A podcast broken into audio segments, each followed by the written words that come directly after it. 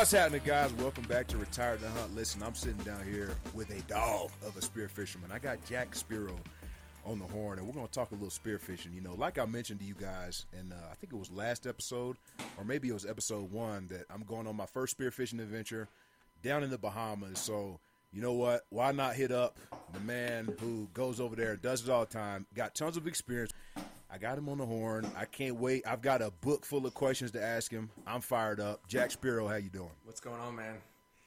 Dude, just a beautiful day in the mountains. You in Florida? Yeah, yeah. It's dark here already, so. Dude, it's, it's sun's starting to set here. Uh, we got about two more hours left, but uh, let's talk a little bit about your uh, your upbringing, man. Where you you originally longtime Floridian? So yeah, I'm uh, I'm one of the few, the few uh, Florida natives. Yeah, I'm a Florida native. Um, I actually my great great grandmother homesteaded down in Miami, so that's a Wow. that's a crazy fact. Um, and she had like a dairy farm. She moved down from uh, New York, but um, but yeah, no, we. Uh, so yeah, I grew up down in Miami till I was eight years old. Then I moved up to West Palm Beach, and uh, I've been in the water spearfishing ever since I was, you know, really little. Uh, and it was all because of my dad. Like it's through the family. So uh, So he was a big spear fisherman and just started like slowly introducing you into it. yeah, yeah. I mean, when I, you know, because it's it's obviously dangerous, and you don't really want to get your kids into it until they're of proper age. And I think I was I, I was still living in Miami, so I was probably like six, maybe five or Okay. six when I got introduced. And it's funny because um, and it actually worked out in my favor. We I never used a spear gun until I was like twenty. God, 25. dog. I was till I was twenty five. And, And, and this is you can legally use a gun down there, right? yeah, yeah, you can use a gun. Yeah, Um, that's saying a lot, dude. But my dad, uh, he grew up only using Hawaiian slings, okay. which is the uh, it's like the it's like the underwater slingshot, if you will, because a lot of people can have a misconception that it's uh, that a Hawaiian sling is the same thing as a pole spear, um, but a Hawaiian sling is like it's like a wooden dowel with a rubber band, and then you have a, a shaft, like a metal shaft that you stick through the wooden, and it's literally like a slingshot. You draw back, you let it go, and this like the spear, the stainless steel shaft, just shoots out, and then plugs the fish. Dude, so we're gonna have a whole weapons breakdown, but since you're talking about that, talk about your homemade rig. I saw you put the reel on that. Yeah, thing. so that that is a that is a Hawaiian sling. That's a Hawaiian sling, Okay. and it's the original one with like a wooden dowel. They make a bunch of custom ones where they are are a little bit bigger. Um, they're they're they're good too, uh, but I'm just used to the wooden dowel. Uh, but the only problem was you would have a sling or uh, just a shaft, and it would just be a shaft by itself. So if you're like spearfishing, you know, hundred feet deep, if you shoot your spear, you got to go get it. Good luck. yeah, so that, that that was my whole idea. I was like, man, I, I would love to have a reel on the original Hawaiian sling. So me and um, one of my buddies, we kind of like just put it together, and after trial and error, I, I like I shot it. I shot a fish with it one time, and it like wrapped up immediately around the reel because of the way it like with a spear gun you have like the reel, and then it always like it, it basically it's kind of hard to explain, but the line wraps around the reel if there's nothing to guide it out.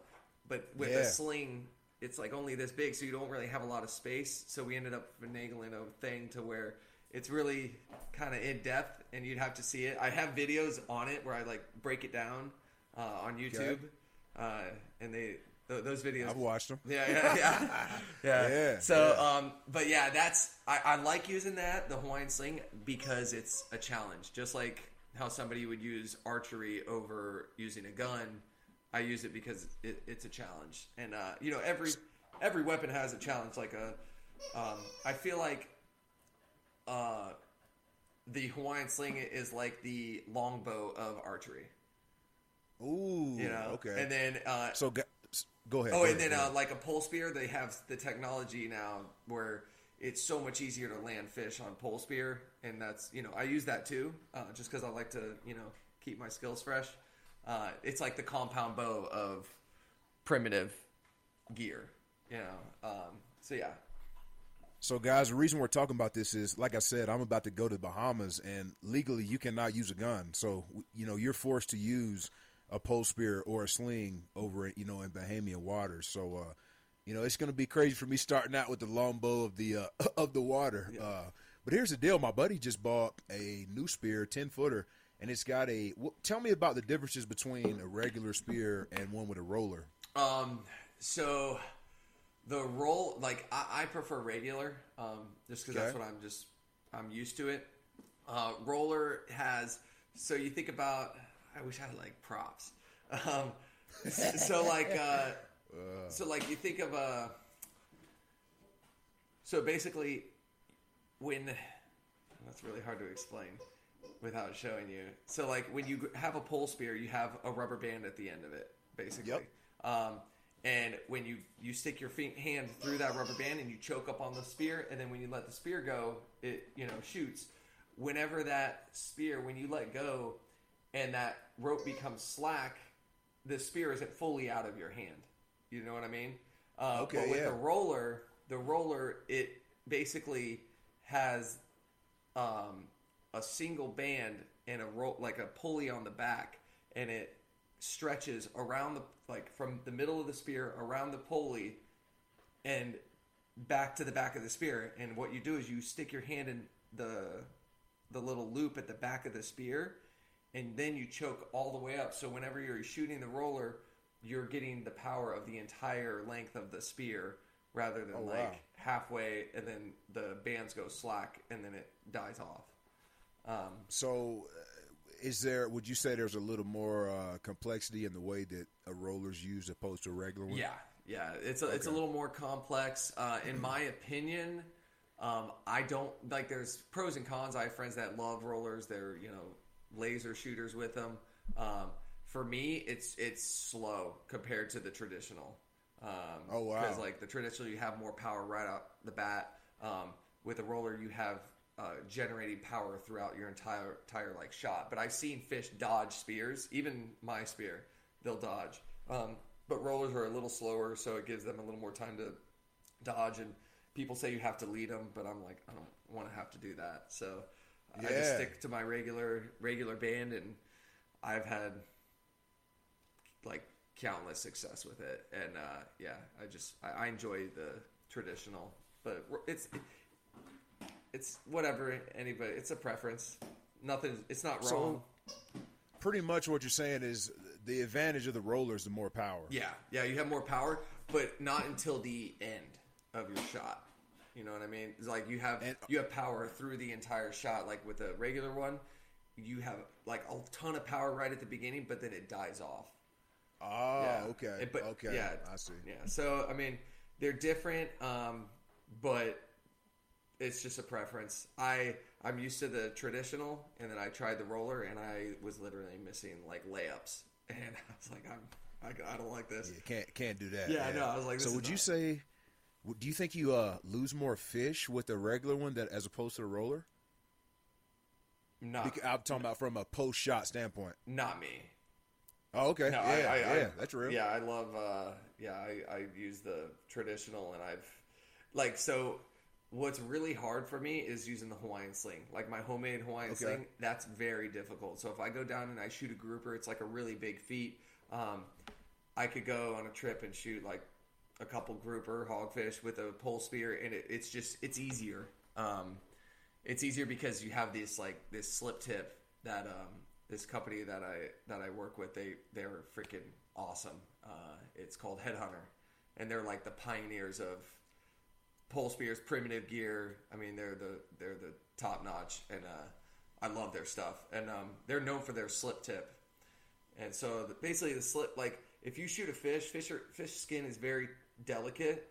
You shoot a fish, the fish is going to try to like wrench itself off of the spear, and if the spear isn't moving because it's a big object, it makes it easier for the fish to rip off.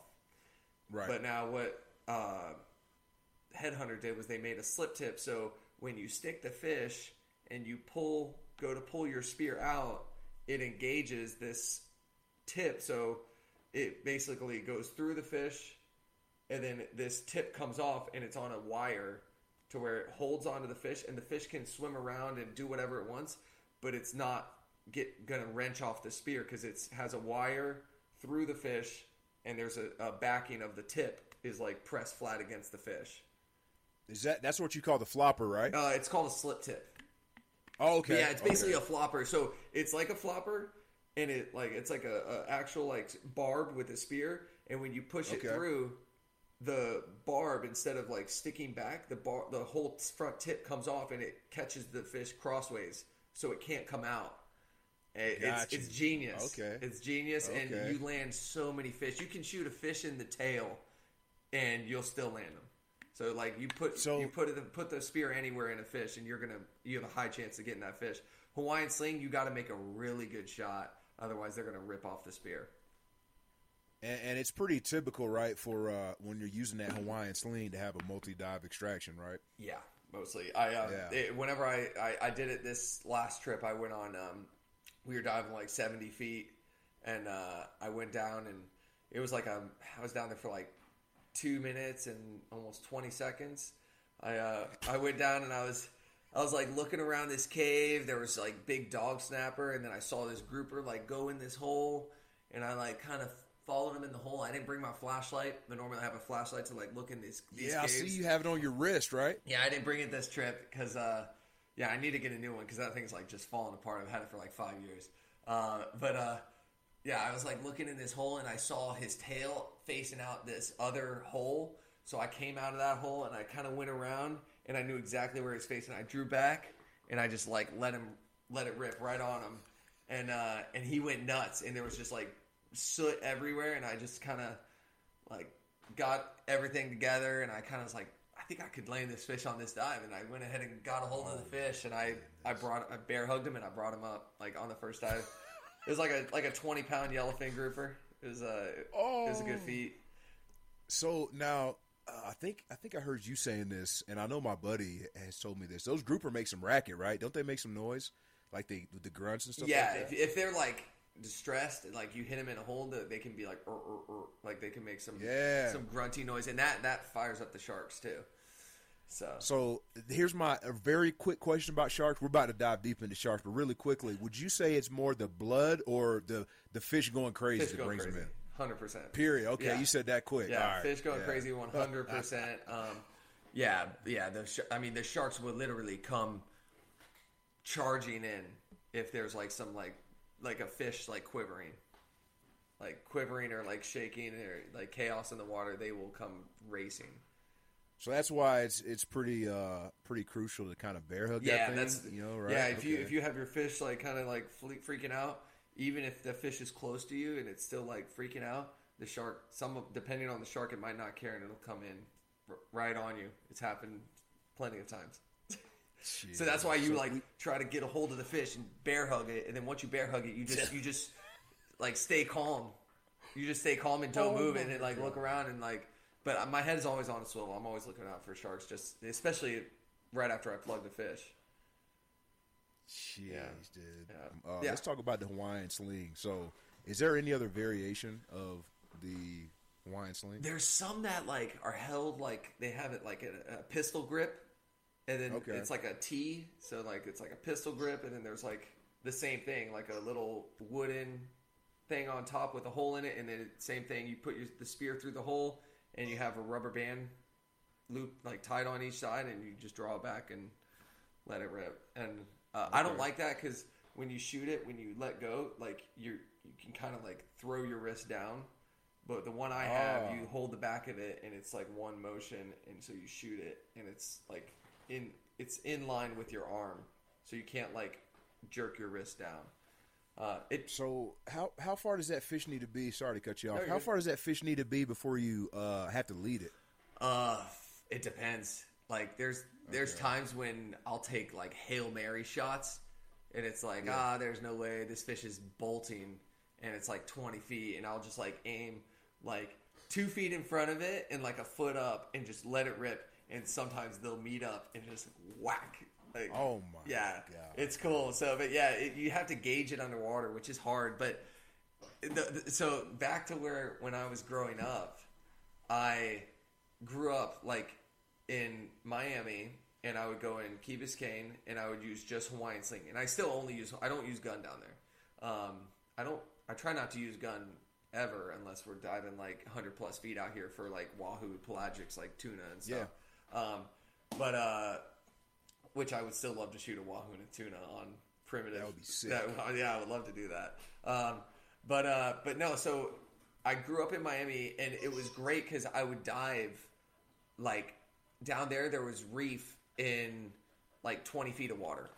Um, Oh wow. so, you know, I growing up that was very doable for me. You know, to go down and try to shoot fish, and I grew up basically trying to shoot with a Hawaiian sling, trying to shoot like little twelve inch mangrove snapper.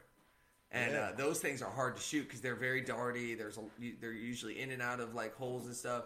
And so I mean, but I got it to the point where I would go down and I would shoot and I would like stone and like spine these like little like little mangrove snapper like long shot them and but it would be great because when you hawaiian sling you, it helps you practice your diving and your hunting because one you have to get closer and two you like it's like a feat to like shoot and reload shoot and reload and shoot and reload all on one breath like you want to like so like i'd come up and tell my dad i'd be like oh i shot at a fish and i missed it and so i reloaded underwater and i shot again you know it's so like to to shoot multiple times on one breath it like it because you're using energy you're using your oxygen you know Absolutely. so you, it's uh it, it's very good like practice to you know get comfortable in the water like extend your breath hold uh, but yeah as long as you're doing it safe that's like the safety thing is uh, and I would always have my family member or somebody watching like we'd be watching one another so. good gracious. And I actually did. Talk- I, I did that recently. I shot and it was crazy. The last Bahamas trip, I went down to 102 feet, and uh, I was using the Hawaiian sling, and there was a grouper under this like ledge. I shot. I hit him right, like dead center in the head, and it like rocked him, and uh, he like, like it didn't penetrate, but he like it like jolted him hard because it uh you know it just didn't get full penetration. And he uh because it's hard to draw back because like everything's compressed at 102 feet. And uh Sure. and he ended up like jolting and then he went over in this like other area of the cave. And on the same breath i went and i like kind of found him again and i reloaded and i drew back again and I, I i could barely see him in there and i let it rip again and i hit him but it like tore out again but yeah on 102 feet i i was i was pushing my limits there i was so i was it was like over two minutes that dive I was just about to ask you the time. yeah it was over two minutes God, dog. So this is a great segue into equalizing. So before we get too far into it, just explain why you need to equalize going at depth.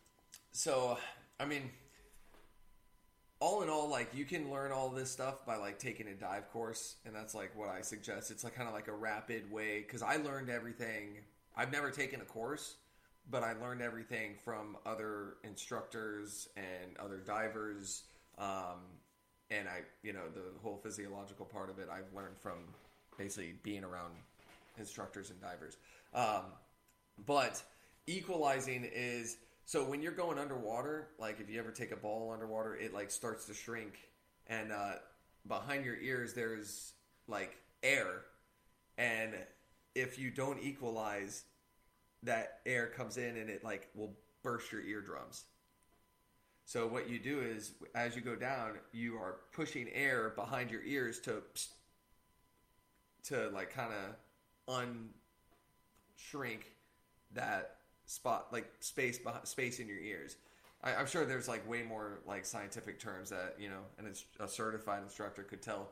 But so basically, as you're going down, you're like, you're the air behind your ears compressing, and then you push like extend it and then keep going and, and so like I'll go down to like 80 feet and I'll have I'll have cleared my ears maybe like over 10 times you know like probably every 10 feet So, I mean, you mentioned that everything's compressed, so I need to be expecting to feel a little different, like squeezed on, kind of like when I get down to that have you 15. have you 20 ever have you ever cleared your ears Uh, no, not in the pool, no. But the only Okay. time I've ever cleared my ears has been flying, and then I live in the mountains of Colorado here. So when I go from here to Denver, you know, there, there's an altitude change, and I'll have to, you know, like move my jaw around or something like that. Uh, which obviously is probably not as uh, as in depth as Yeah. what you got to do underwater. yeah no it's uh I mean that's gonna that I, honestly I think if when you go in the water that's gonna be your hardest issue because when because you have to use your throat to clear your ears. Um, and one way you can try to practice this, so like basically when you go like here's your air in your lungs.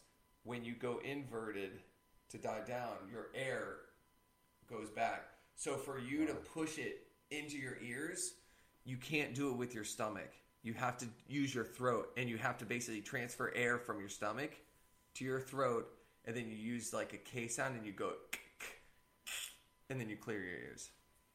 So you still use the uh you still kind of pinch your nose Oh yeah, I have to. it? I have to. Okay. Yeah, I can't hands free equalize. Some people can. Some people say you can practice it.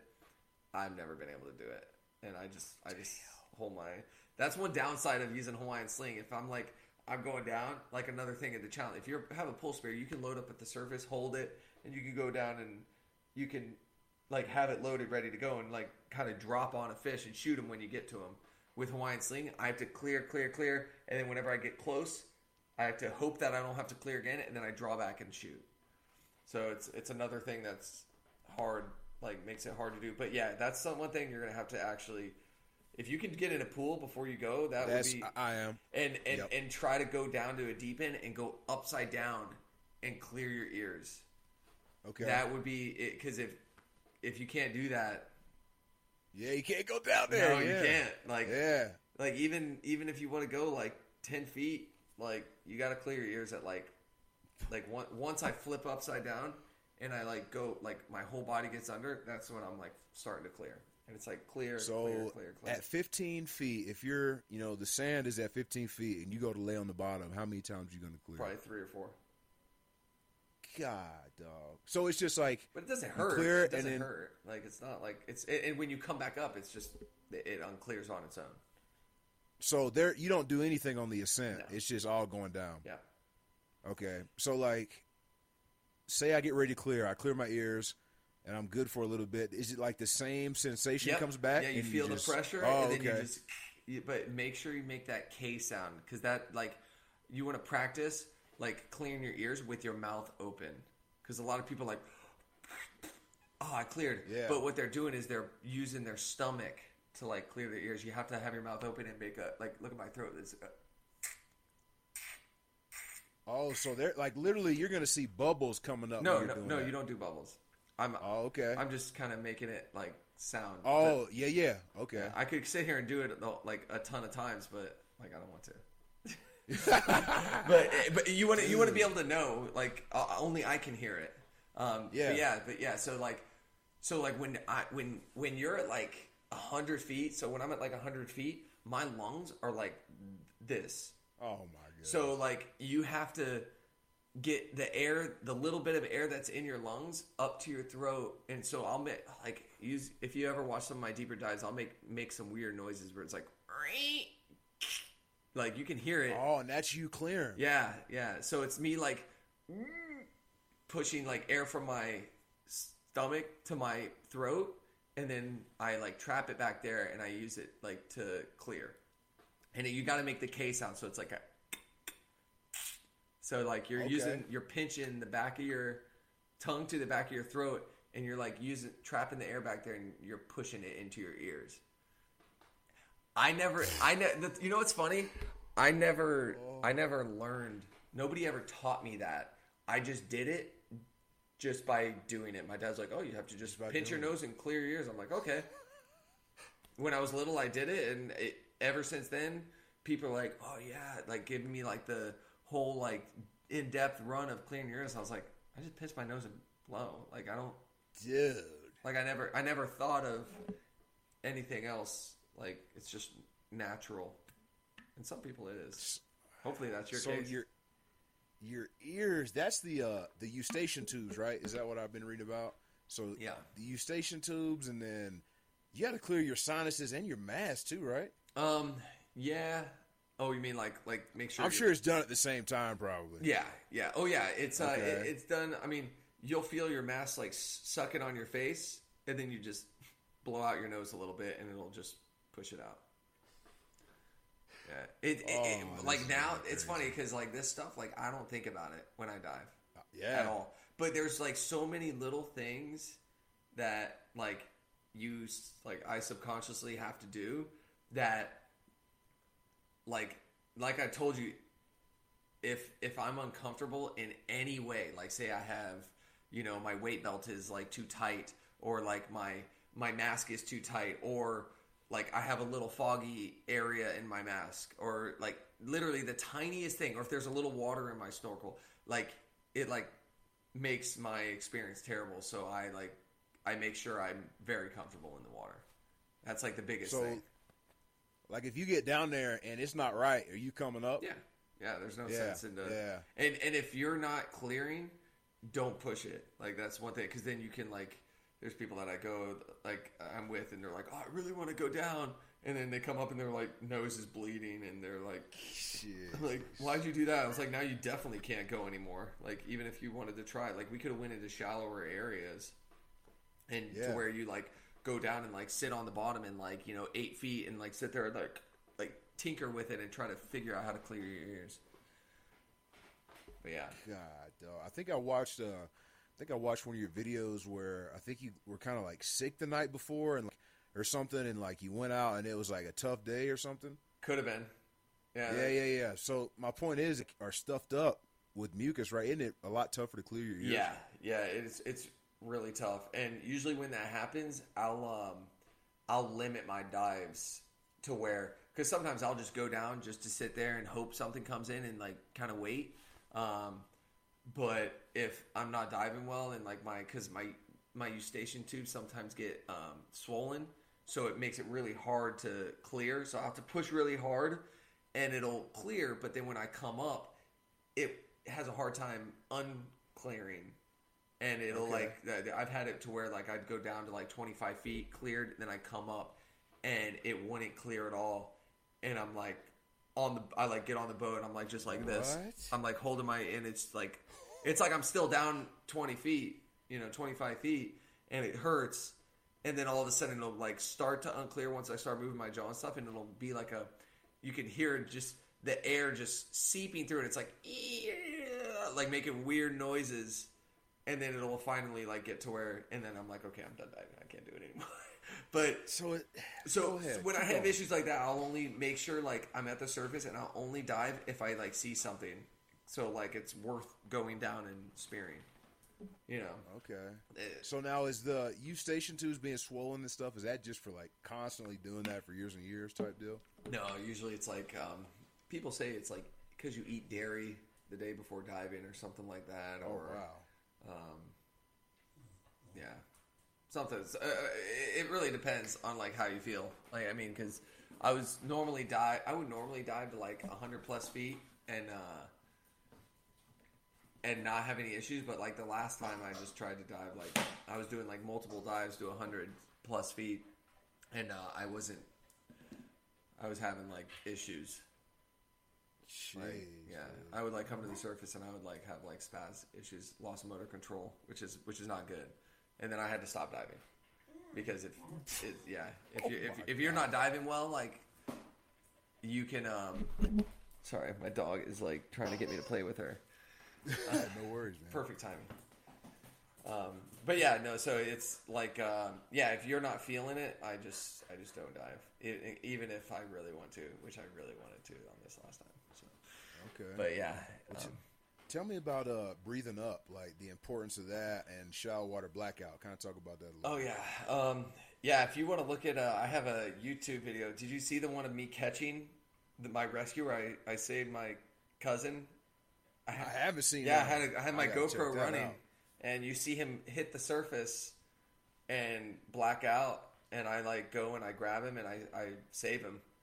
Um, yeah, and we talk about it for a second at the surface. We're like, oh my god, what, what's that? Blah, blah, You know, it was crazy. Did you have to like CPR and all that? No, no, no. Oh, okay. I, I when you're at the surface, I mean, if they if they black out and go on, because usually a lot of times it happens at the surface. You know, they take a Oh, breath okay. and then they just they it's like a rush of oxygen and they just they they black out for like Oh, so so it's not drowning. This is something totally different. yeah no they go Like they go at the surface they black out and it's from just lack of oxygen and like not a lot of rest um, between dives so that's why they call it shallow water blackout one because of two reasons one it usually happens when you're like at the surface and then two you can do it when you're diving in 10 feet of water because somebody at 10 feet of water, oh, I can dive 10 feet, uh, no, no, no issues. And then they'll go up and down and up and down and up and down, and they have no rest time. And like slowly, they're like depriving their brain of oxygen, and then it just shuts off for like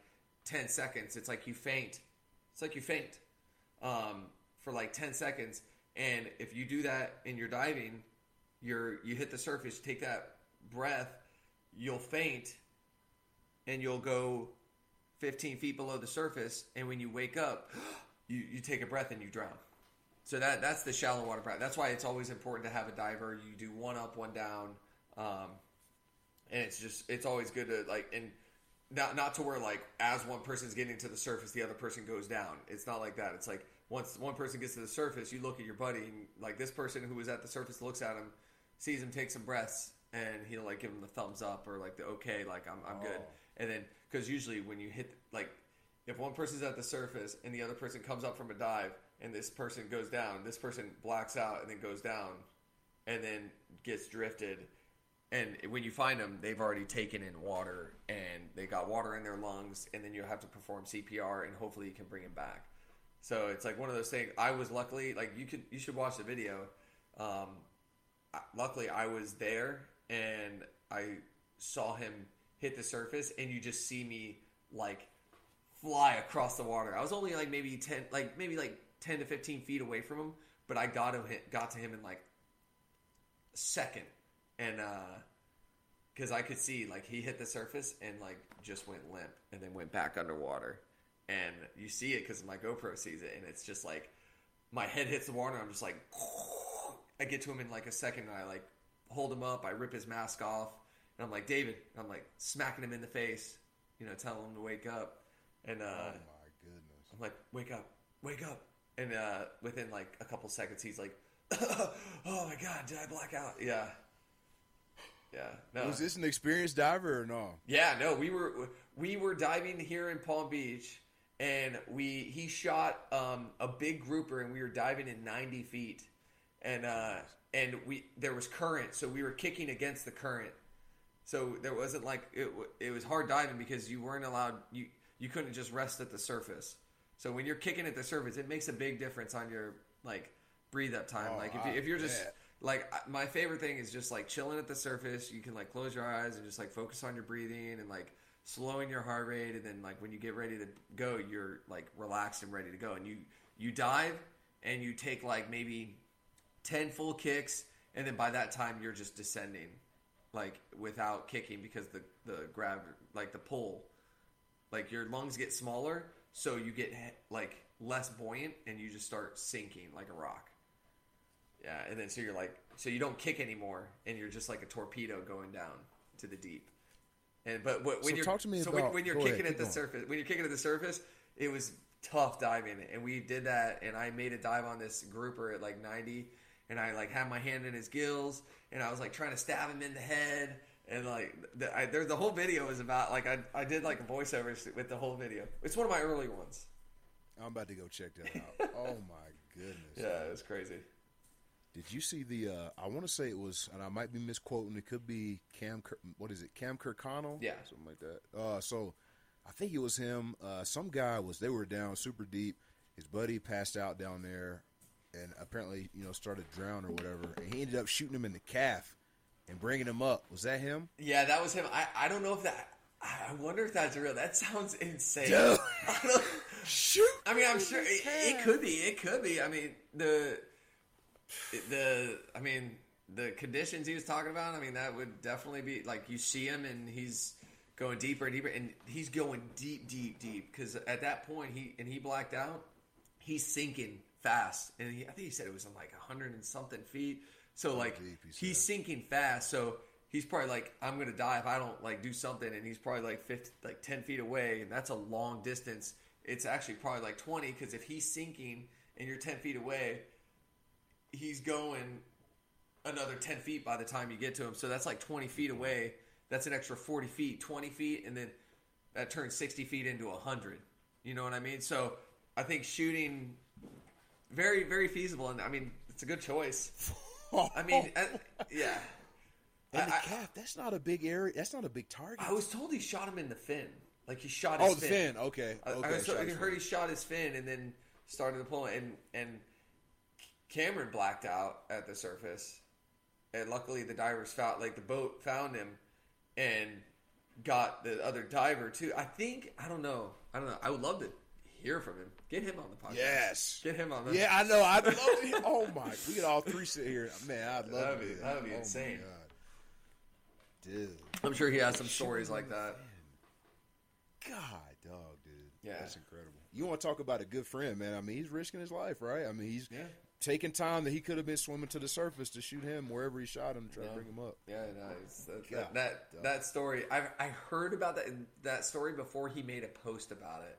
Somebody was telling me about it, and I was like, "No way!" I was like, "I'd have to hear him." It's like, "No way!" And then, oh. sure Oh. enough, sure enough, he made a post about it, and I'm still like, "No way!" That's crazy. I want to get to the bottom of that. I want to hear what really happened because, God, I can't imagine that. That's insane to me. Yeah, that is crazy. But uh, yeah, I, I, I, yeah, we need to. Get, I need to hear from, hear from him. That's true. I believe I, it could start, happen uh, for sure. That's just that is a feat, dude. Yeah. First of all, like I said, that's a hell of a friend. It's kind of a badass. I know, no, there's no, there ain't no kinda to it. That is a bad dude. Golly. Let's uh, let's transition into fish species, man. Oh, yeah. Uh, so obviously the hogfish, that's kind of like the the staple of the Bahamas, right? Yeah, and uh, it's really easy. Like hogfish. are- Really? Yeah, they're they're very uh, they're very dumb. Uh, you can go down. Okay. I mean, you can see from the videos. I'll like go down and uh, you can drop straight down on top of them. You don't have to really hunt them. You drop down straight on top of them, and they'll like just turn sideways up on you and like give you a broad, perfect broadside. And uh, yeah, it's like it, it, they like turn into a barn door, and you can just like pop them. And they they aren't like they don't really go in the rocks um, Okay. like grouper do. Uh, they just try to swim away and they, the, unfortunately for them, they are a delicious fish. I mean, I was just about to say, Yeah. I, I went uh, pure white, when I was flaky playing- meat, it's delicious. It's outstanding. Great for ceviche. Yeah. Uh, when I was playing in, in Jacksonville, uh, Kendall and I would, would trailer my boat down to the Keys, and we'd go to Key Largo. And uh, never caught a hogfish down there, but I'd go to I think it's like the Key Largo fish market or whatever it is, and we got some uh, some fresh hogfish, or they said it was fresh anyway. Yeah. And, uh, made some ceviche out of it, and it was fire, dude. Yeah. Like, the best fish I've ever consumed. Fire. yeah, it's so good. Um, and yeah, the it's a it's kind of a a main thing for spear fishermen because it, it's hard to catch them rod and reel. It's not impossible, but like you know they're not. Are you there?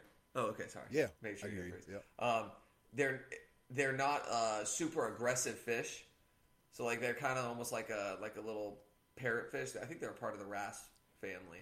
Uh, Okay. So they kind of just like cruise around and peck at the ground, like looking for crabs, looking for like crustaceans and stuff.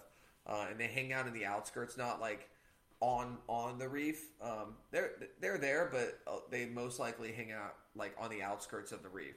So when you're when you're there, don't like be dead center of the reef. I, I usually just swim along the edge. Like if you're on the surface, just swim along around the edge of the reef, and that's usually where the Okay. the hogfish come in from the sand. Because yeah, they but they're they're not aggressive, so they won't like fight over you know beat out the snapper or the grouper for your bait. So that's why that's why you Ah, got to okay. that's why you got to get them with uh, the spear because you can see them and you're like oh I want that and then you go get them. So So when I see uh when I see you chumming and stuff, like are you using that chum for a specific species or is that just come on everybody type deal? kind of come on everybody. Uh, Okay. I mean, it could bring in pelagics. Uh, it could bring in snapper. Uh, mutton snapper. Usually love it. I love mutton snapper. They're like My buddy said they're outstanding. Oh, eating. so good, so good. Um, but yeah, they, they get they get really heavy on the chum. Cuberas sometimes too.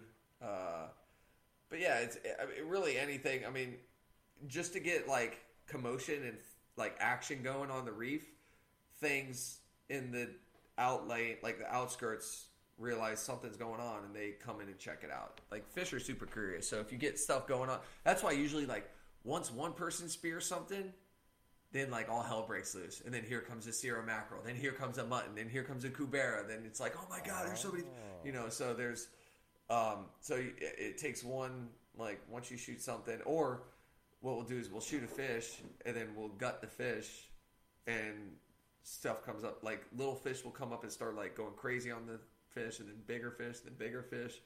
So I, Talk about uh, explain a throw flasher and kind of talk about when and why you use that. Okay.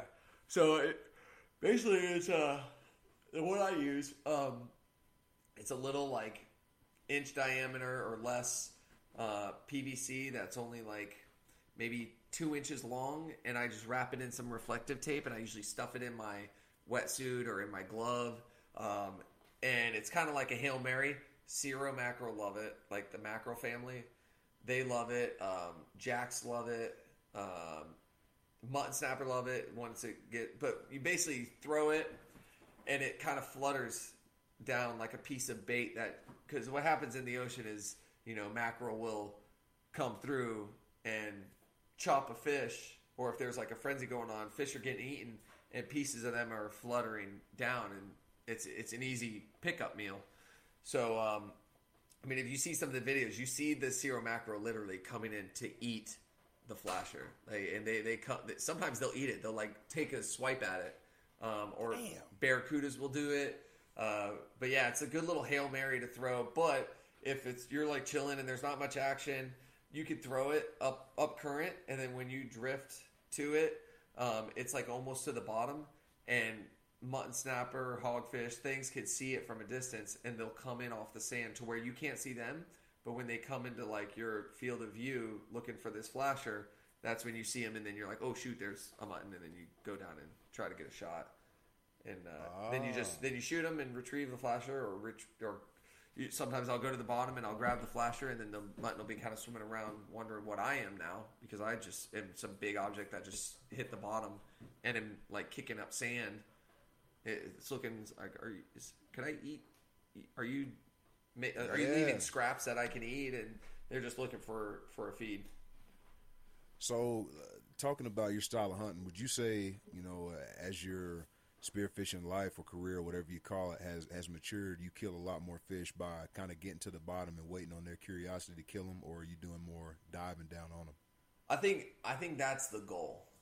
I think that's the goal is to be able to go down and sit at the bottom, grunt, wait, be patient, and like selectively hunt. I think that's the goal. Now, sometimes you don't always always have the right conditions for it, like the currents ripping, or um, or like like I said, my throw flasher is like, or I'm like I don't have a good breathe up, um, or I'm like extra deep and don't have the breath hold to do it. So I think you know do whatever you're comfortable with. You know, I'm not gonna go down and try to make you know push it and try to hit three minute mark and then go up and like be about to black out. You know, um, I'm gonna take my time and kind of do whatever's comfortable. I don't I don't push myself ever. Um, I go down and if I feel comfortable, I'll stay down. If I don't, I'll come up and I'll be mad at myself because sometimes I just don't feel comfortable and I'll look and I'm like only doing like minute dives, which normally I do a lot more than that. And I'm like, oh, this this is terrible. But at that point, I'm not going down and sitting in the sand for two, three minutes. I'm I'll be more of like dive bombing fish or um, kind of just waiting to see a fish, and then I might go down and wait for just a little bit. But doing a blind drop and like all day because that also that wears you out. Like if you if you want to do like two like two and a half minute breath holds at like you know 70 80 feet and just sitting down there you do six of those you're you're ready for lunch you're ready for lunch you're ready for a break so it's not like so I, i'd rather you know just go with the flow that's usually what i do i'll go with the flow and um, you know if there's no fish around you know i might be like let me let me throw my flasher i'll let it go to the bottom I'll get a nice long breathe up and I'll make a long drop, get down to the bottom, and I'll try to push myself and kind of see if anything will come in off the sands. And if that doesn't do it, usually I get up. I'm like, all right, let's change spots. Like, let's stop screwing around here. Let's figure out figure out a different game plan. But yeah, Dude. So talk to me about. I see you going out on your jet ski all the time. So like, Oh, what yeah. goes into to the logistics of that and staying safe and doing that, man. That's that's new. That's new. Um, Okay.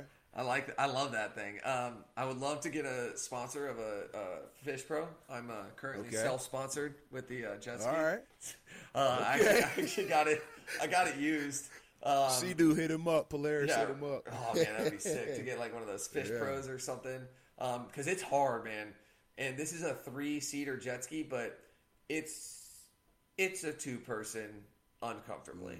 You know. Mm. Yeah. Um, and to do that diving, I'm starting to dial it in a little bit better. Like I, I, I now have because, dude, we've been getting some fish where they're too big for the cooler and too big for the fish bag.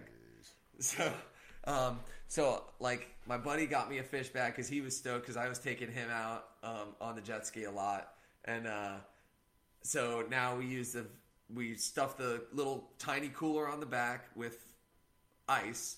Then I have the fish bag. I tuck back, you know, into this area, and we go out with our dive gear on because there's no room for anything else. So literally, I'm like diving with my snorkel on, like, or I'm like driving out. But luckily, we don't have to go far. We, you know, out here, it's you know, you you run a mile and a half, and you're in like 80 feet of water. So it's it's you don't have to run super far, but um, we've had some good success on that, and it's it's such a feat because you burn like nothing in fuel.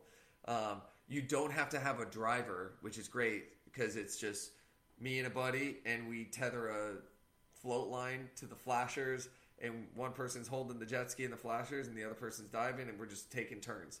And uh, if we have to dive together, like to put back up in a fish, you know, the, the jet ski doesn't it doesn't go very far. It's like kind of chilling there, depending on the wind.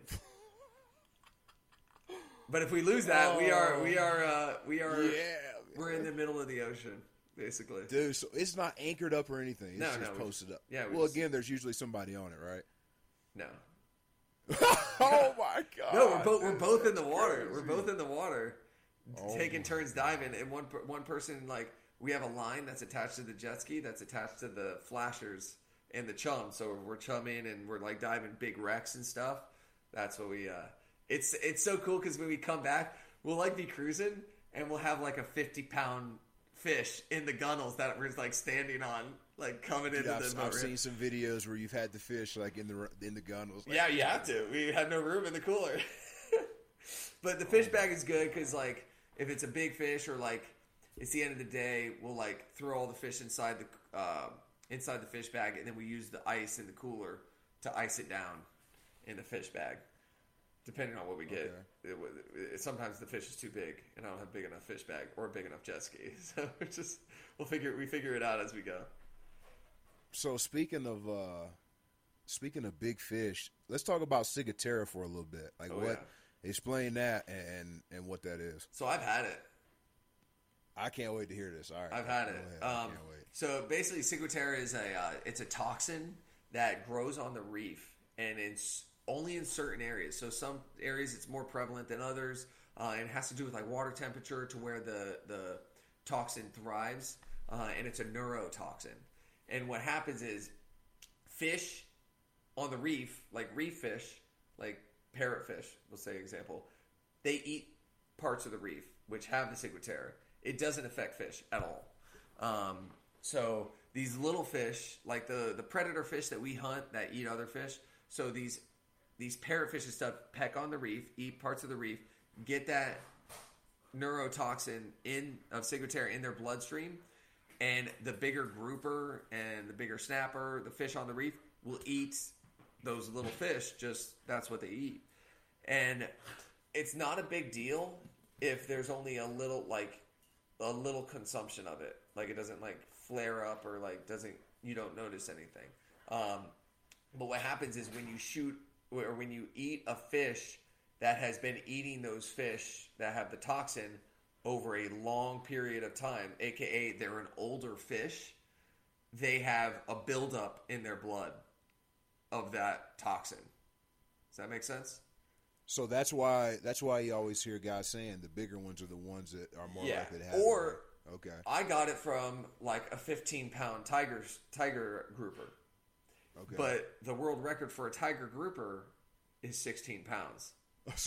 so grouper. so it's it's an old fish. Like it's about as old as like an eighty pound black grouper. You know, because black grouper Jeez. gra- black grouper get really big. So like when you're going like age wise, that so that's what it is. It's not like the big fish; it's the old fish. So like I know schoolmasters have uh, have been told to have said to have it, but only like the big ones. Like you, say, oh, that's a huge schoolmaster, but that's like, uh, you know, size wise, it's like the top, you know, ten percent of how big the schoolmaster gets. So that's like you're you're playing with fire on that one. Um, and same thing with like big barracuda, like they would have a big chance of it. Um, so yeah, so that's I like I said, I got it from Tiger Grouper, and uh, it was not a good experience. My whole family got it. They got it a little worse than me because my dad made fish head soup out of it, which it, the toxin like concentrates in the head and the spine. Oh, So they got it bad. Their their legs were itchy, um, which they're technically not itchy, but they're they're uh, the, the the neuro like it's messes with your nerves, your nervous system. Uh, for me, I ate like a lot of fillets in one night, and I ended up Okay. I ended up basically almost felt like food poisoning, where I was throwing up all night, like not basically food poisoning, like you had a bad burger. Um, and then I ended up diving in the Bahamas all day the next day. Uh, but I was fine. And then like a week later, I was like drinking water. I was like, oh, this water tastes terrible.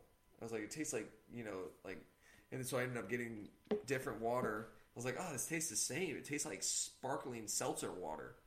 And um, I gave it to a friend, and they were like, tastes fine. And I was like, oh shit. oh man. I was like, I have Ciguatera. Because what it does is it affects your uh, taste buds. So it basically makes anything cold very tingly. So like my tongue, any ta- so I'd have like a smoothie, and it would like make my tongue tingle, like like it was like I was drinking seltzer water. So was, that was a symptom for me, and then also like chronic fatigue, um, and it was to where like I would take the groceries from the car to the house, and like I just felt like I just did a two hour shoulder workout. Damn. Yeah, so I had to stop working out. I was like in a really good like routine of working out and stuff. Um, and then after that, I was like, oh my god, I'm like my shoulders hurt so bad, or like just my I was just very fatigued. So um, like walking and just doing anything, and that lasted for six months. yeah. Six months. Yeah, about yeah. Same thing with my parents. My parents had the same symptoms, and uh, except at night, a certain time at night, their legs would just like constantly itch, and so they would just scratch their legs like late at night. Yeah. God, dog. So did those symptoms start the next day? Um. After eating it? No, no. It was like the next week for me. Oh, the next week. Yeah, because I think because I threw it all up because I was, I ate so much. like, because I, I asked my buddy, I was like, "Hey, man, give me a good frying recipe," and I like, I ate probably one whole side of the grouper. I, I had like four fillets that were like the size of my face, Ah, and I just, I and yeah, I was driving. I was driving down to Miami, so it was like an hour and a half drive, and I had all these grouper, and it, I went into the mode, you know, where you just you're driving, so you just don't, you just keep eating. That's what I Yeah. did, and I was full, but I, I was full halfway through, but I kept eating, and but when I got there, I was like, uh, uh, and I and I threw up, and I kept throwing up. God, dog. Yeah, it was brutal. Let's uh let's switch gears a little bit here to fire coral. So my buddy told me I do not want to be brushing up against that. You got any experience with that in the Bahamas? Mm, just st- the reef will mess you up, like no matter what. So you don't want to like touch it at all. It'll either cut you or it'll like make you burn. Uh, not just fire coral. Um, so yeah, just don't touch the reef. Or if you have a rash guard or a wetsuit, use that. Um, Okay. so yeah, I wouldn't worry too much about fire coral. It's not that big of a deal. And if it, it it'll just make you itch afterwards. It'll sting. Okay. It'll sting for a second. It's like it's like a stinging station where you just want to like rub it, like kind of, Ah. And then uh, afterwards, like the next day or two, it'll itch like poison ivy. Oh, all right. I need to at least look it up, see what it looks Yeah, like. yeah, but Uh, but it, it's it, like I said, just avoid the reef because if it's not fire coral, it's it's something else. You touch you touch the reef, it has like there's a lot of living organisms on there that like protect themselves. Um, I think fire coral is like one of the like more like hurtful ones, but everything will mess with you if you like brush up against it. Good to know. Yeah. So just avoid it. Like, and you should be just hovering above the reef. You shouldn't be like, you know, trying to like do snow angels in the reef. yeah, yeah, yeah, yeah. It makes sense. Yeah. So when I get out there uh, next week, lobster's going to be open. You got any tips for that? Uh, I mean, you can spear them over there in the Bahamas. Yeah. Uh, you can't bring them back. Well, you, you can bring them back speared. I think, as long as that you prove that you were in the Bahamas, um, which doesn't make sense to me because usually you have to stay within state limits when you come back to Florida. So like you can't have like, like you can only have one hogfish per person when you come back Uh, is that per day or period? per day. I think Oh, it's. I think, but I think it's discretion because you can you can argue. I was over there for multiple, like more than one day. Like here's my papers, but it's whatever the FWC officer decides. So Wow. yeah, Also, uh, I was reading you can't uh, take the Nassau grouper back too. you right? cannot. You cannot. Yeah. Yeah. So you can you can still eat them over there, Yeah, right? Though? yeah. You can spear them and eat them, and they're e- they're an easy one. Like they're an easy. If you want to get a bucket list group, like get a like spear grouper, that's the one. Like they're very dumb. I don't spear them. I see you- I don't spear because they're too easy. Okay. It's like a like it's uh, and also the, the fact that they're endangered, like critically endangered. I think they're Oh, wow. threatened here. Um, I don't I don't mess with them over there because you know if at least one place has them, and they're pretty. Yeah. They're pretty and they're like they're cool because you can go down and just literally stare at them, and then it's more of a challenge to get a, a rock hind or a not even a rock hind, just a, a grouper. Like Is the black rock grouper. hind the uh, strawberry grouper? Yeah, those are good. If you Okay. get, they're Yeah, yeah, they're yeah. they get big over there. They get if you can spear one of those over there, like with sides, like they are delicious. So how big's too big though for for a rock hind Oh no, that you would start thinking about the I wouldn't. I wouldn't. Uh, Oh, really? No. Okay. They eat a lot of crabs. They eat a lot of crustaceans. Um, every time I gut them, I feel I find like little little crabs, little lobsters, stuff in their stomach. They they like the crustaceans, um, which is good because the crustaceans don't have sig. Um, yeah, man, they are. Their meat is freaking pure white. It's like hogfish. Shit. It's like hogfish, but a little more. Uh, I- think it's better. I think it's better than hogfish. It's very underrated. Strawberry.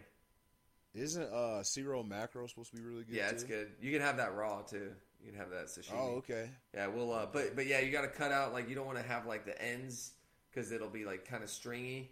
But yeah, you get like the loin, like the the spirally loin in the middle. You Mm. can like cut that up and just put some like sesame soy sauce on it and just eat it raw. Ooh. Yeah. Okay. Here's another uh, question I got for you. So, I when I'm watching spearfishing, and I really only watch you and Ryan Myers, but like Yeah. I see, you know, I hear about holding shots on a wahoo, like between the anal fin or whatever. Like, Yeah. what's what's that about? Like, what's that for? Is that because it's so hard to brain them? Yeah, uh, no, uh, that. But uh, if you don't brain them and you shoot up in the front of them, it's gonna be. It's a high chance of them tearing out because it's really soft meat in general. But when the back end of them, it it kind of narrows down and there's a lot of like ligaments in the tail area and it's like harder. Uh, but yeah, if I have a tail shot, if I have a head shot and a tail shot, I'll take a tail shot. Oh wow. Okay. Yeah, just Okay. because unless you have like a, I mean, point blank, and he's like giving you his face, I would try to go for the gill plate in a wahoo.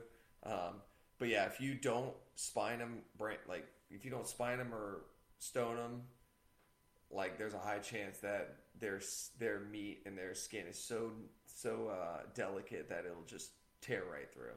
Like they'll they'll rip themselves off to to stay like and they're fast. They just have so much momentum coming in coming off of that line that it's just it's like a it's like a saw sawing through them.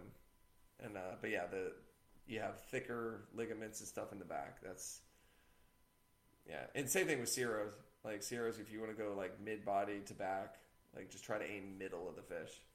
Okay. If you go a Well, they're pretty prevalent out there, right? The yeah, Ceros. Yeah, if you have if you have that throw flasher and you're on like a little reef, And even if you see one, don't even pursue it. Just if you see one, just chuck it and uh, your throw flasher and throw it like in the general direction where it's going and get ready because he will he will beeline it right to that thing. Like they will like turn a 180 and come back up to it if they see it.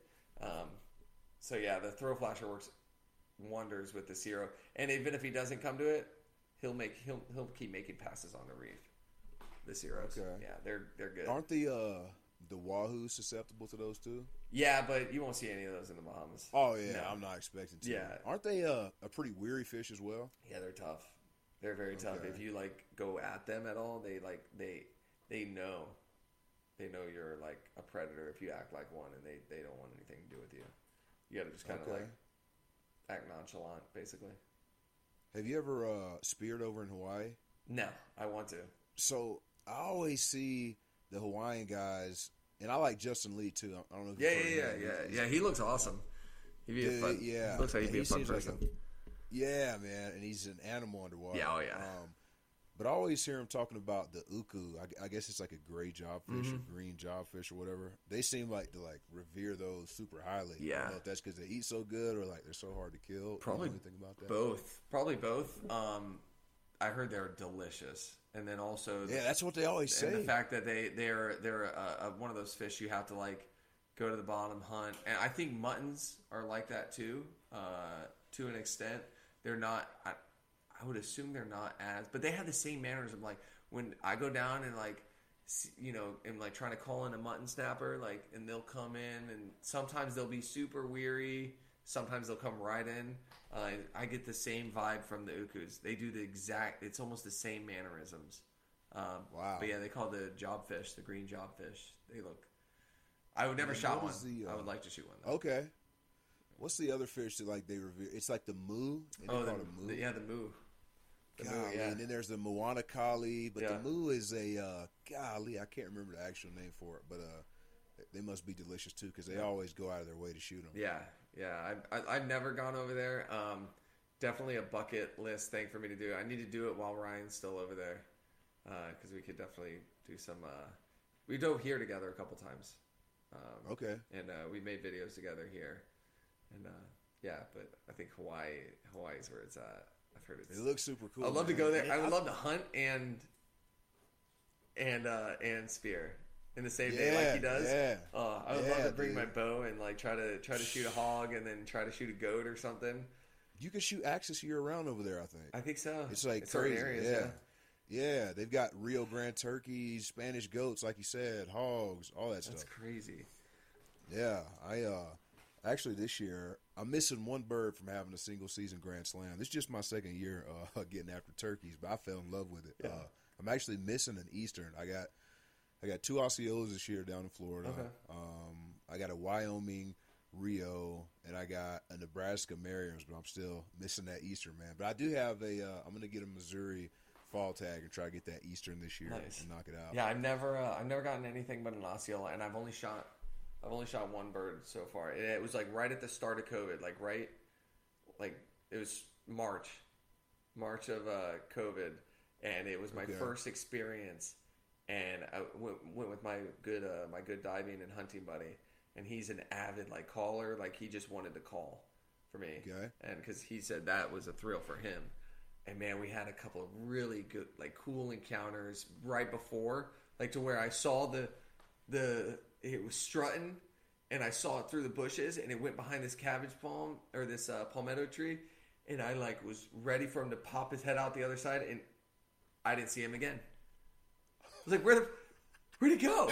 And then all of a sudden, all the hens, because there was a ton of hens, and it was like basically it was like ten o'clock. We were done. We were kind of done hunting, and uh, and my my buddy he has he has uh, he's deaf in one ear because of like diving incident, and uh, Okay. and so he has like terrible directional hearing and terrible hearing in general. Uh, but so we were basically it was like ten thirty after you know we were calling all morning nothing. Ten thirty in the morning. Uh, we I, I hopped up, sat on a log. He sat on a log. We were just messing around. He had his calls and he had his like box call. He was like kind of going through his calls, like just messing around. Like we were done, and uh, he got his box call and he uh, put the rubber band and he did the like trying to make a gobbler Yeah. sound. Sounded horrible. I was like, dude, that sounds awful. And then I was like, hold up. I was like, do it again. And he did it again, and I could hear a faint gobble, like way away. I was like, and then I heard it again. I'm like, dude, there's a gobble. He's like, shut up. Like he like thought I was messing with him. I'm like, no, there's a gobble. And then I knew he wouldn't believe me unless I started like getting ready because he thought he would think I'm like screwing around with him because that's all we do. Uh, so I like got all my stuff, got down, got my gun ready, and um, and within seconds he was the hens and gobbler were just like just on top of us and i was like Yeah. oh my god it's right here Yeah. and uh sure enough and it, that story happened where and um my buddy who was calling he like leaned forward and s looked at the hens and all the hens saw him and they like started making noises to each other and then that's when they all took off. He said they slowly walked away and that's when the gobbler stopped didn't come out from the palmetto and then left.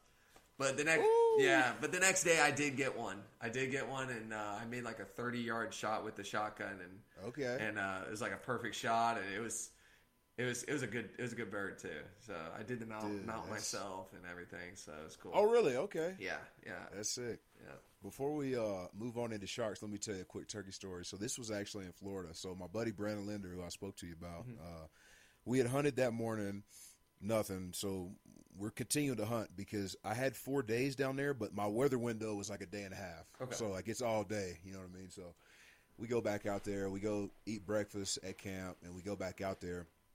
And uh, it's hot as hell, dude. It's like midday, so it's probably 95 degrees. Yeah. And you know, I'm coming from Colorado's March or whatever month it was, you know. So I've been in jackets, boots, you know, all that. So um, got ticks crawling all over me, all that. Anyway, we set up in this block of timber, and in front of us there was a sand road. You know how it is in Florida, Yeah. road, Oh, yeah. sand Oh, road. There was a sand road like 15 yards in front of us. We had the decoys out there, and uh, we're sitting there, and I start dozing off, which I don't typically do, Mm. but uh, I was dozing off, man. I'm like, dude, middle of the day, we hadn't heard nothing.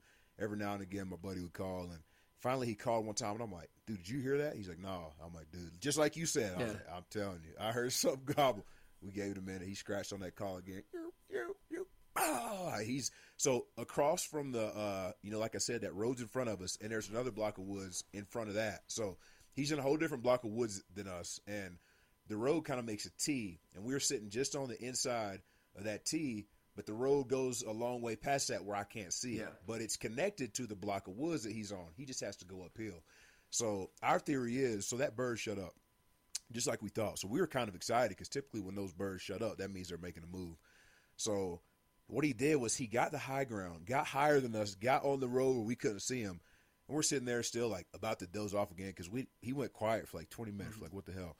So all of a sudden we look up and we just see him strutted out. I've got this. I have to see this video. It's sick. So he's strutting right in the intersection of the road, bends the corner down our road to the decoys, and he's just pecking the decoys, going crazy. And I'm Oh, just, this cool. is sick. This is all happening at 12 yards, man. That's cool. I'm using my buddy's. I'm using my buddy's gun because I didn't feel like flying with my gun, and uh, he's got a nice. Uh, golly, I can't, it's a nice gun, but anyway, he's got a red dot on it, and I've never used a red dot. Now I go to cut that red dot on, nothing. You got to be kidding me. This is all on tape. I'm like, dude, there's no no dot came up. So I'm I spin it to. I had it on green. I spin it to red. And I go from one to ten, you know, one to ten, and I'm like, dude, there ain't nothing coming up. And obviously, I can't move. That bird's gone. Yeah. So you can see it all on video. I'm just spinning through that scope. I'm like, dude, this giant Tom, he ended up having 11 and a half inch beard. I'm like, this giant Tom is 12 yards away, tearing his decoy up, and I can't do nothing. You would think, well, just look under the, the scope and use a bead. Dude, the hole that's under the scope above the rail is like half the size of a, of your bow peep. Yeah. Like tiny. So I can't see anything but barrel through that hole. So but there's a little bit of air, probably like two millimeters of air above the rib and the uh, of the shotgun. And I can just see enough to see color. And I saw the uh, you know the the white part of the stem of their tail feathers. Yeah. You know that the like the feathers Yeah, connect to. I saw it thin out, and I'm like, okay, I can kind of tell where he's at. And as soon as it closed again, I just brought it up. I thought I brought it up. Boom! Wait till you see the video. My shot lands three foot in front of this turkey, but the turkey flops over dead. So I killed him on ricochet or something. Like this shot landed in front of the bird, like three feet ahead of him, and he fell over dead. I don't know how I killed that bird. Wait, was there there was no holes? dude, we could not find where I shot that bird. That's crazy. Yeah, I know. I don't know if it like maybe a a, a rock or something just hit him in the head and knocked him, killed him. Uh, but we could not figure out where I killed how I killed the bird. I had to see the video. It's crazy, man. That's insane. lucky. Better to be lucky than yeah, I know. I know, dude. It, it was on me. I should have checked it, but it was on me. But back to spearfishing. Back to uh, Oh, yeah. back to your bread and butter. So let's talk about sharks, man. So obviously they're there. My buddy told me they're going to be there. What are some ways to to keep them away from me, man? What what can I do? Uh, I mean, just the main thing is just to have uh, have your divers near you. Um, I mean, just try to keep something between you and them. I mean, if you ever look at some of my videos, I'll like, I'll have a fish on a spear, and I'm I like am getting the hold of the fish, and I don't, and the shark is still coming. I'll usually just kick my fins at it, at its face, because I mean, you think about your Okay. fin, your fin's pretty long, um, and they really don't want anything to do with you. I mean, they if they bite you, usually it's if they bite somebody, it's usually on mistake. They're going for something else. Um, they're well, they're going for the fish, obviously, uh, but that's why it's good, important to get a hold of the fish and like hold them tight. Uh, but yeah, it, it- there's nothing really. I mean, there, you can do the shark band thing. They have like shark bands, but and people say, oh, that you know works wonders, but I don't know. I think the sharks sometimes bring around the fish too. Sometimes, Ah, Uh, okay. but yeah, I just the main thing is, I mean, just be smart. You know, and uh, if the sharks are very like heavy in the area, just get out of there. Like Just move. move to move to a different spot. We've done that before, um, but we've also gone back to there this spot because usually Yeah, there, there's yeah, sharks there, know. there's fish. So, but yeah, no, the, the main thing is just um, head on a swivel, you know, and uh, don't like do too much panicking because that's what Okay. attracts them, obviously. But yeah.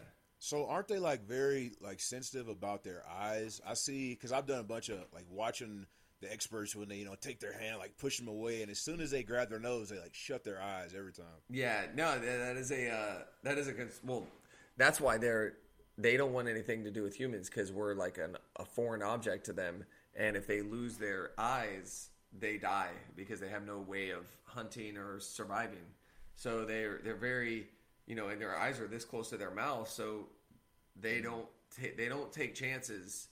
So like you know, and if you a shark does come into you, I would just poke it. Make sure you, if you if you have time or can take your tip off of your spear, and then do it. I saw you doing. Um, because if you have your tip on, you could puncture through them on accident. You could like poke them in the gills, and it, it engages a tip or something, and now you have a fish or a shark. on your- Yeah. on your- which you don't want.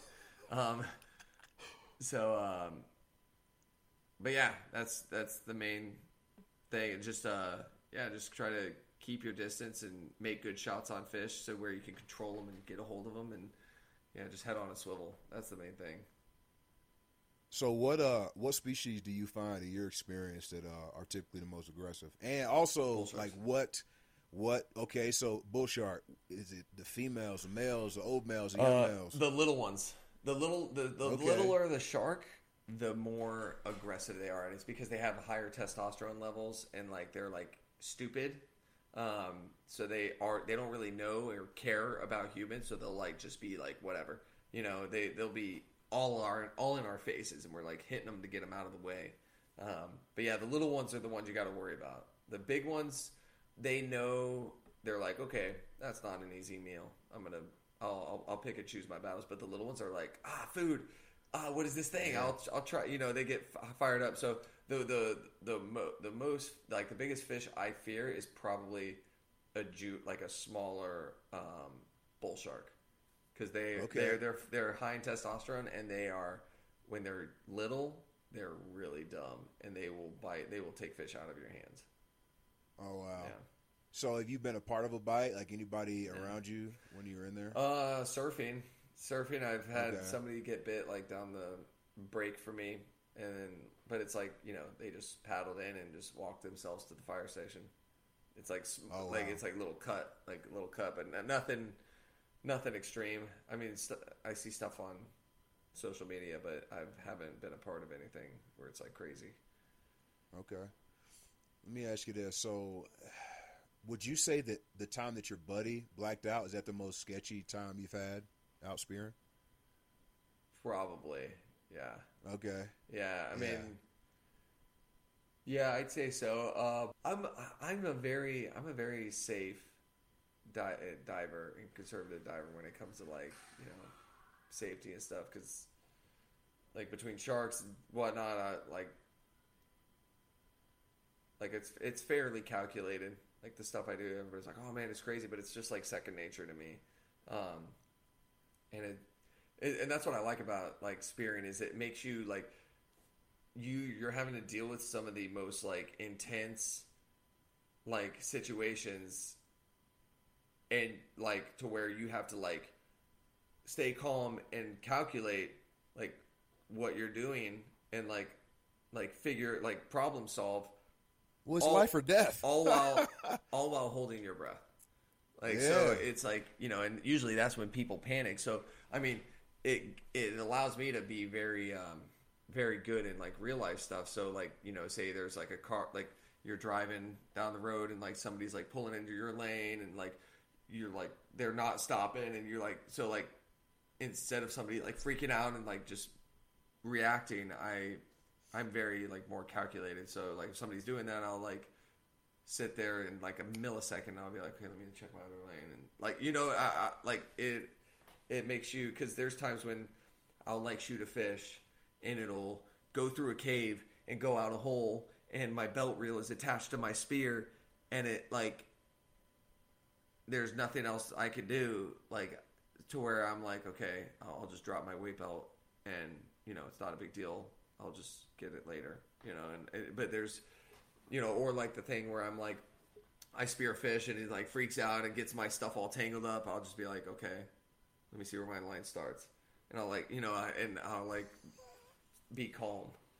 Oh, Yeah. gosh. So, would you say that? uh I know you mentioned to not freak out, you know, around the sharks. Is it one of those deals where, like, if you're panicking, do they like sense that your heart's like racing, or is it more of your movements, movements in the water? Movements. Okay. Yeah, it's movements. They Okay. can. I don't. I mean, they might be able to sense your heart, but it's it's it's mo- mostly movements, and it's movements of the fish because it's like really quick, like j- jittery movements.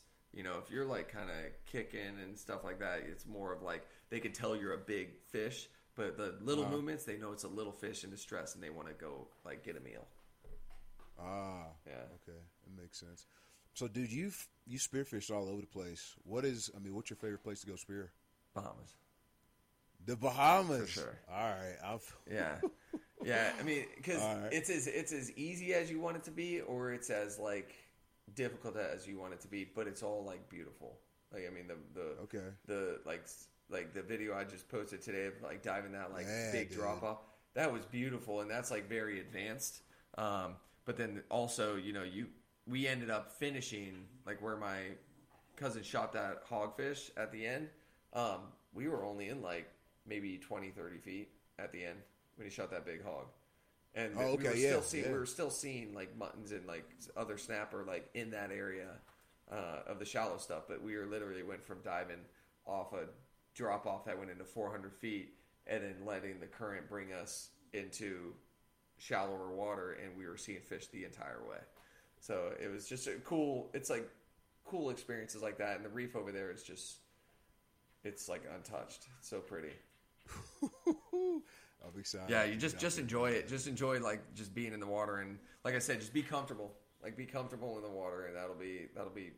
It makes it the experience way better because you don't have to worry about oh my mask keeps freaking fogging up or you know ah these fins are killing me man they they keep digging into my foot I can't you know and so it, it you lose that part and you focus on that rather than just being relaxed and like enjoying the the dive and the reef and the the sea life and stuff.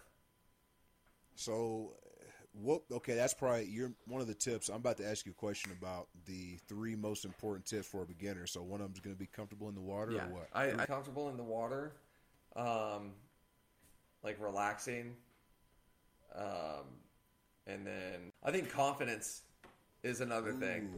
Confidence is is huge uh because, um, yeah, that like if you a lot of people out be in the water, oh, I can't do it, I can't do that, you know, and you end up like they get in their heads before they even like Yep. get put their head in the water, you know? And uh, so I think confidence has a lot to do with it. Um, it- like, because there's times when, like, there's so many times when I'll have it where I'll have like a novice person I'm taking spearing, and they'll like be lining up on a hogfish, and like if they would have just waited just a split second longer, that fish was going to turn, you know, or they charged it too hard. I'm like, hey, I was like, just, and they're like, oh, I was running out of air, and I'm like, I was like, no, I was like, you had it, like if you had it, I was like, just, I was like, just be confident that you're going to get a shot on that fish, you know. Uh, Right. Or if they'll have a shot and they don't take it. They're like, oh, I didn't think I had a good shot. I'm like, what are you talking about? I was like, you had. I was like, just do it. I was like, especially if I'm there with you, like, we're gonna get the fish. Yeah. Like it's not like it's yeah. not like uh, oh you know, but if I hit it, you know, and it gets in the rock, I don't know. I'm like, we're gonna get the fish. I was like, yeah, yeah. and it, especially if like, and the main thing is once you hit a fish with like the spear, or you hit a fish and they have a spear in them, they'll go to try to seek cover. And so once you hit them, that's what's good to buddy dive. So if you're down there diving and you and you hit a fish, but you don't like get a kill like a, a kill shot on them, and they like tear off or like they just get injured and, and swim away, the person at the surface has like a bird's eye view and they can see where they go. You know, as when you're down there, you can't see half as much.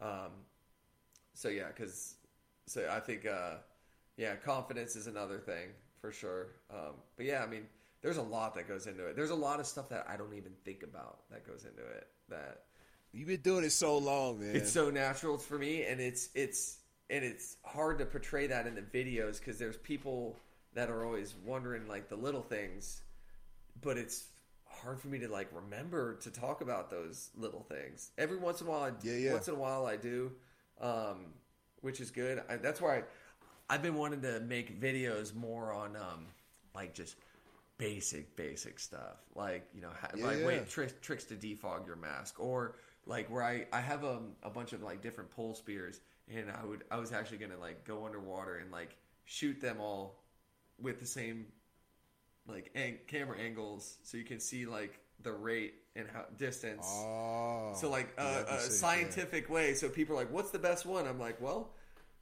watch this Here's what we this found. is this is what I found. But it's all me. Like I do all my I do all my um I do all my videoing.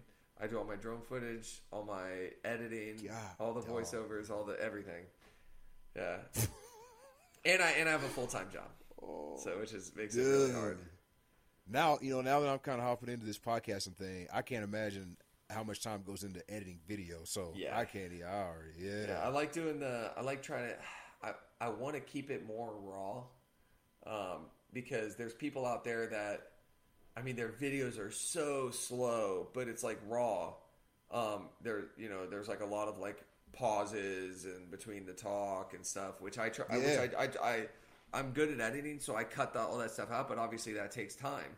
Um, but those those other videos get like just crazy views and i'm like i'm like putting in so much effort into my videos maybe i should just Yeah. maybe i should just step back and just do less Sure. you know um, but then there's a lot of downtime but i guess you know people wait during the downtime to hear the goods the highlights i don't know yeah i'm just i'm, I'm the the youtube thing is is slowly growing um, i'm almost at 20000 subs now Yeah. Hell um, yeah.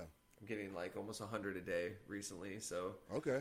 it's uh it's growing, but uh uh, obviously not as fast as anybody would want it to. But yeah, I put in a lot of work and effort into the videos. But I need to just try to maybe focus on switching gears and doing like s- more simple things. S- Still do the fun, s- like the hardcore stuff, because I mean, I like doing that.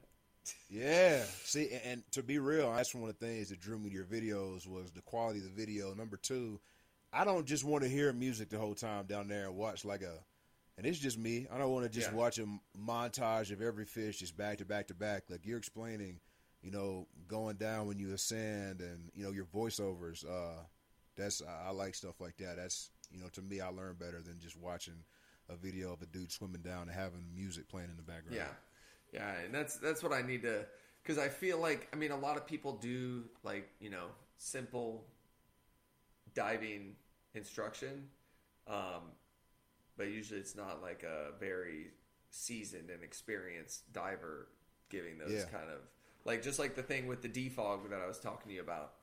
Sure.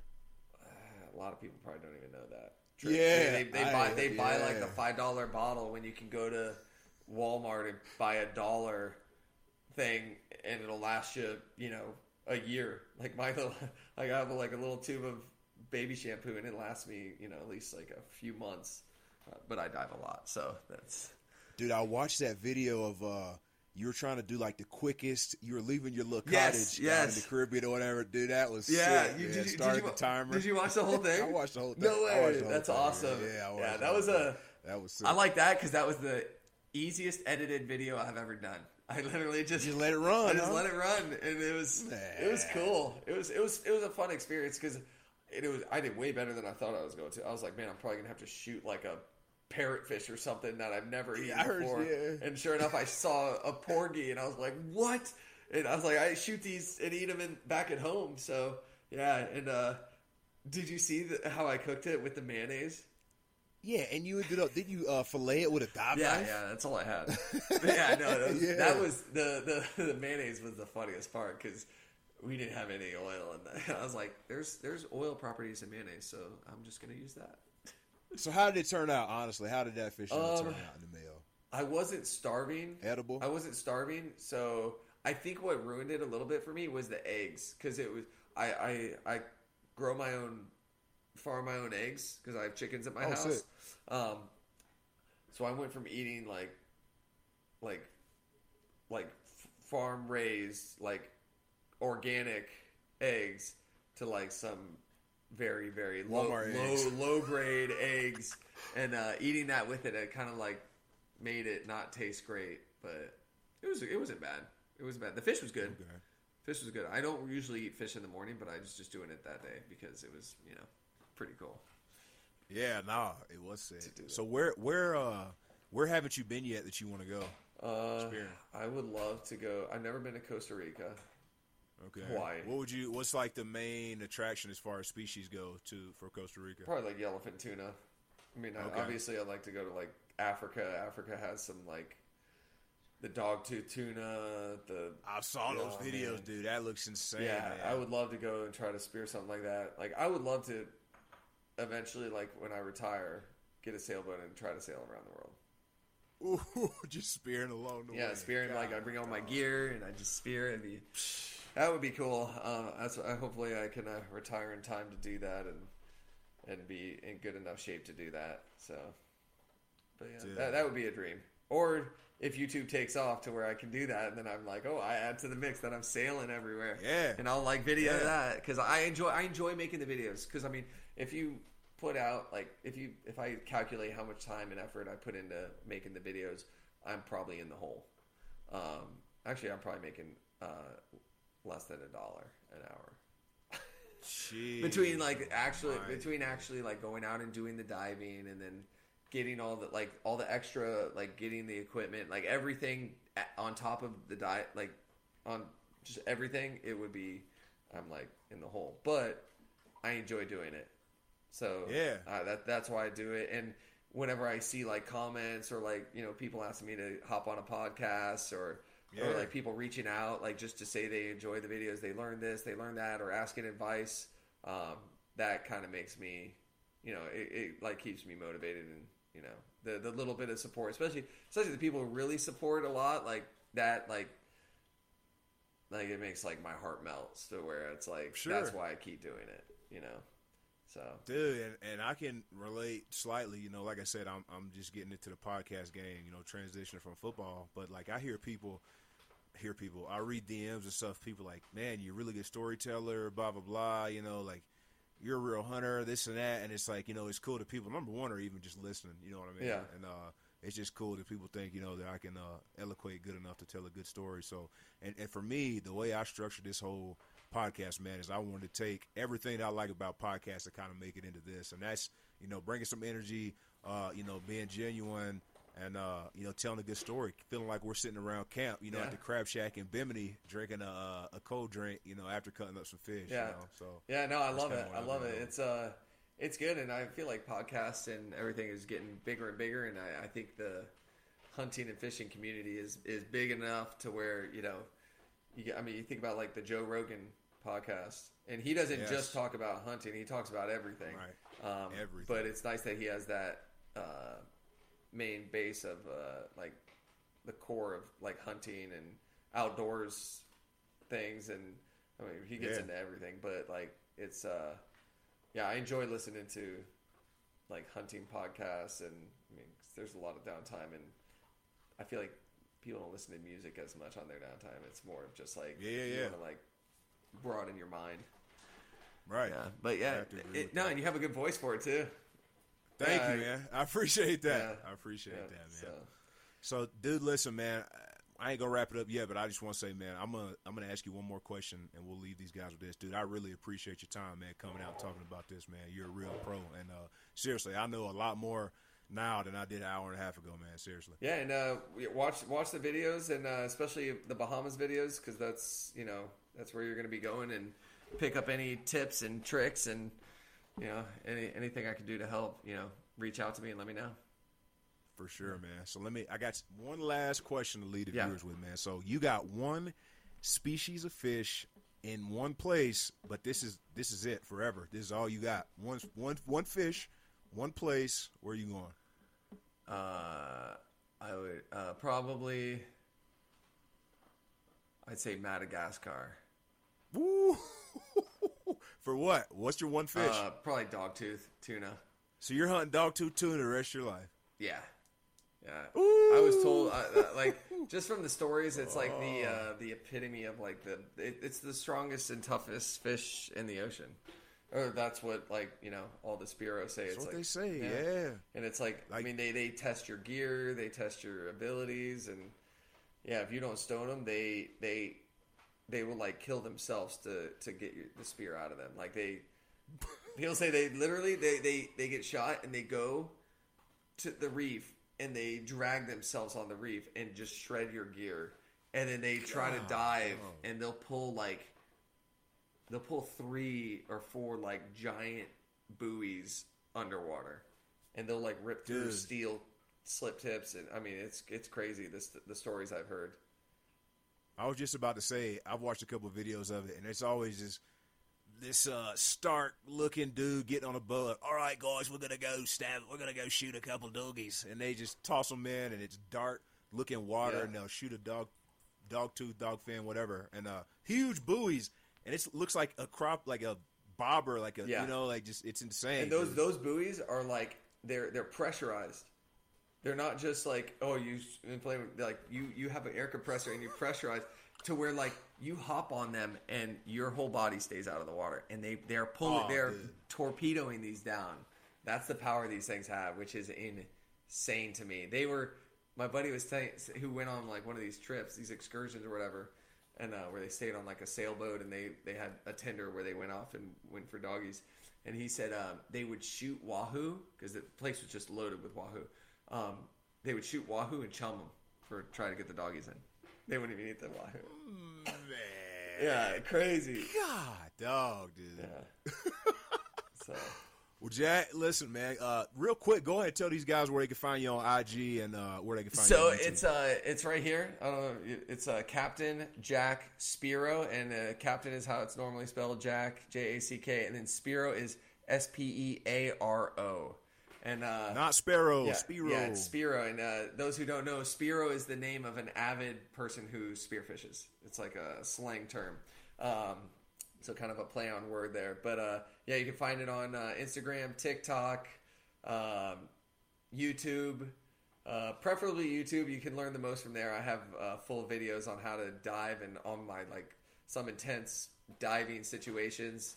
Um, so yeah, YouTube. I can attest to that, dude. The videos are badass, man. Again, like seriously, they're Yeah, and then I, I basically post little highlights and snippets on uh, Instagram and t- TikTok. I try to like spread it out uh, a good amount to try to get to all the social media platforms, and I have a good amount of followers on all of them. But yeah, it, it should show up under Captain Jack Spearo, and uh, especially on Instagram. And you can, if you start there, I have all the links to everything else through that. So, but yeah, I appreciate Hey, appreciate you having there me go. on. That's man. Seriously, I, I thank you. Thank you a lot for coming on, giving me your time. I'm sure people got a lot out of this. I mean, you got where you can go follow the man. Listen, the videos are sick, telling you because I watch him, and I don't watch but two or three guys. Cause I like to watch the best, so go check him out. Jack, seriously, man, thanks a lot for coming on and talking to us.